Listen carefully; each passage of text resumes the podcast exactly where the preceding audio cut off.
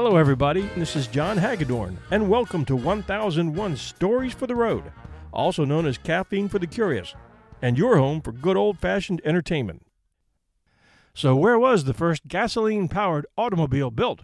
Was it France? England? America? How about Germany? I guess our title gives it away. The early history of the automobile really begins around 1808 when Francois Itzhak Rivaz designed the first car powered by an internal combustion engine, and it was fueled by hydrogen, not gasoline. Much later, in 1870, Siegfried Marcus created the two cycle combustion engine, powering it with gasoline. But just an engine, not an automobile. Then Gaston Planté invented the first car battery in 1859. Then came the four stroke diesel engine invented by Rudolf Diesel. But the big one came in 1885 when Carl Benz developed the first gasoline powered automobile. Yes, it was a man's world. Most women were happy to be left with the job of raising the kids and tending to the duties of home and hearth. In 1888, Carl and Bertha Benz had been married for 18 years. He was 43 and she was 39, and they were living in Mannheim, Germany. Carl was an engineer who had received a patent on his new automobile three years before in 1885, called the Benz Patent Motor Wagon. Bertha, while raising the two Benz boys, Richard and Eugen, had an engineering mind herself and accompanied Carl in every project he undertook. She knew engines and she knew cars, but she also knew that in this highly competitive industry, many men became so tied down with the engineering aspect that they failed to get their product out in front of the public. She was getting frustrated watching her husband, the perfectionist, try and get everything right before he took the next big step of field testing it. He had already built two models and was working on a third. They were light, three wheeled vehicles powered by his own single cylinder gasoline engine. They got about 25 miles per gallon, and although they had test driven them locally, they hadn't been road tested on a long trip. And keep in mind that there were no paved roads because there were no cars yet. So road tests meant driving the vehicle over bumpy paths and fields. She believed in her husband's cars. And it was time to take the boys, ages 14 and 15, to see their grandmother, who lived 90 kilometers, or 65 miles away, in Pforzheim. Again, no service stations, no road service help in case of a breakdown, no roads really to speak of except wagon wheel rutted country roads that often crossed through streams. But it was time to see Mom, it was also time to show the world what automobiles were made for family trips.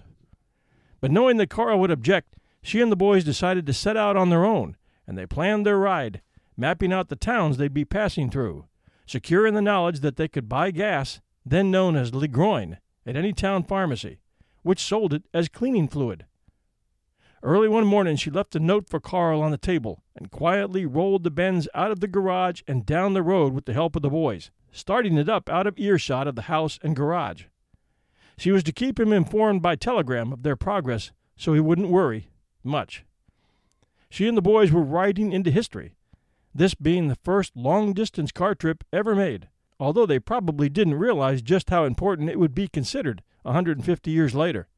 And off they went, passing through Ilvesheim, Ladenburg, Schriesheim, Heidelberg, and then on to Wiesloch, south of Heidelberg where they stopped to get gas at the pharmacy, just as they had planned. There is still a sign located there at the pharmacy, which is still there, and still proudly known as the first filling station in the world, with a monument dedicated to her historic road trip. Somewhere along the route, the fuel line clogged and the cars sputtered to a stop. Villagers gathered in amazement, none of them ever having seen a car before, much less a woman commandeering one. Bertha got out lifted the engine cover, and checked the fuel line. She knew every part of the engine, and this was elementary. She found the clog and cleared it with a hat pin. But now it wouldn't start. Again, looking at the engine wire, which she suspected, she saw that a bare part of the wire was touching the car's metal frame and short circuiting. She improvised an insulator from her garter, wrapping the cloth around the bare wire. On the road again, they passed through Weingarten and Berghausen, waving to the people who were staring at the motorized family wonder. Some were afraid. Hey, it's Kaley Cuoco for Priceline. Ready to go to your happy place for a happy price? Well, why didn't you say so? Just download the Priceline app right now and save up to 60% on hotels. So, whether it's Cousin Kevin's Kazoo concert in Kansas City, go Kevin, or Becky's Bachelorette Bash in Bermuda, you never have to miss a trip ever again. So, download the Priceline app today. Your savings are waiting. To your happy place for a happy price. Go to your happy price, Priceline. As they approached the town of Bauschlott, the brakes were getting squishy, so Bertha stopped in the shoemaker shop and asked if he could replace the leather on a brake shoe. Soon after, they found that the Benz didn't have the oomph to make it up a hill, so, spotting two boys working in a farm field, they called for help, and her boys and the two farm boys pushed the car up the hill that the two and a half horsepower engine couldn't handle. Early in the evening that same day, a telegram was delivered to Carl Benz letting him know that his family was safe and sound at Grandma's house. He telegraphed back asking her to send him the drive chains, which he needed in order to get his third car ready for an exhibition in Munich.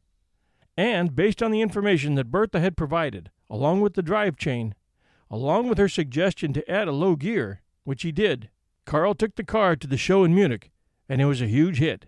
By the time he reached Munich, his car was the talk of the town. Crowds of pedestrians ran after it in the streets. The age of the automobile had begun in Europe, soon to be followed in America with Henry Ford's mass produced Model T. In 2008, the Bertha Benz Memorial Route was officially approved as a scenic tourist route by the German authorities, and it is seen as a monument to Germany's industrial culture, of which Bertha and Karl were a moving part. Thanks for joining us at 1001 Stories for the Road where every Sunday night at 8 p.m. Eastern Standard Time, we release a new episode for your listening enjoyment. 1001 Stories for the Road was inspired by our Big Brother, 1001 Heroes, the research for which has turned up a treasure chest of great stories. Too short for our typical 45 minute shows at 1001 Heroes. And these stories, averaging about 15 to 20 minutes each, needed a new home. So we created 1001 Stories for the Road. We're available 24 7 at iTunes, our terrific host, audioboom.com, and everywhere great podcasts are found. We have two other 1001 shows out there, and we encourage you to give them a try. Those are 1001 Heroes, Legends, Histories, and Mysteries, and 1001 Classic Short Stories and Tales. You can catch all our 1001 network shows and archives, including this one, at www.1001storiespodcast.com. And we encourage your posts at facebook.com forward slash 1001 Stories for the Road. We'll be back real soon.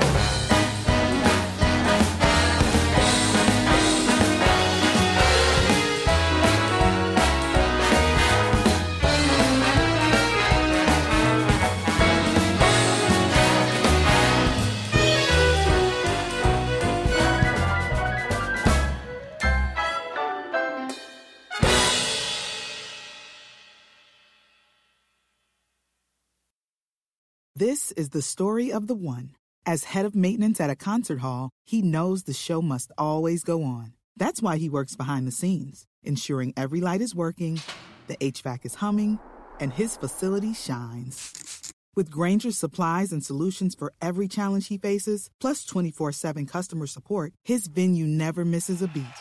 Call quickgranger.com or just stop by. Grainger, for the ones who get it done.